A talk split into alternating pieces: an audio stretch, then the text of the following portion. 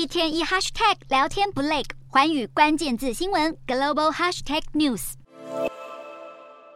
美国国务卿布林肯十八日抵达中国，展开为期两天的访问行程。不过，北京当局接待这位美国高官的排场却异常寒酸。现场除了没有铺红毯外，连接机的中国外交部官员层级也比较低。现场氛围更是安静的，令人感到十分尴尬。不仅如此，中国官媒央视对于美国国务卿的莅临似乎也冷处理。在十八日晚间七点，堪称重点时段的节目《新闻联播》上，只字不提布林肯踏上中国国土，并且与中国外交部长秦刚会谈超过五小时的讯息。不过，外界对此并不感到意外，毕竟早在布林肯出访前，中国外交部就早已对美中关系给出尖锐的评论。华盛顿邮报专栏作家罗金直指，这可能是北京羞辱布林肯的开始。雪上加霜的是，连美国自家人都不看好他的中国心。众议院外交委员会主席麦考尔早就表示，如果布林肯在飞往北京前没有仔细说明对中国的报复行动清单以及实施的时间表，他将会发传票要布林肯到委员会作证。此外，主要以共和党人为主的多位美国国会议员。也在布林肯踏上北京前呼吁，不能对北京示弱，让中国继续颠覆美国的主权和国家利益。眼看异议声音四起，美国国务院也在日前发表了立场较为保守的声明。国务院的这句话不知是一语成谶，就在布林肯飞抵北京前夕，中国竟然宣布从十七日晚间到十八日上上午，在东海部分海域进行军事演练，针对性以及挑衅意味十分浓厚。在中方频频亮剑、升高区域局势下，美中关系要重修旧好，短时间内犹如天方夜谭。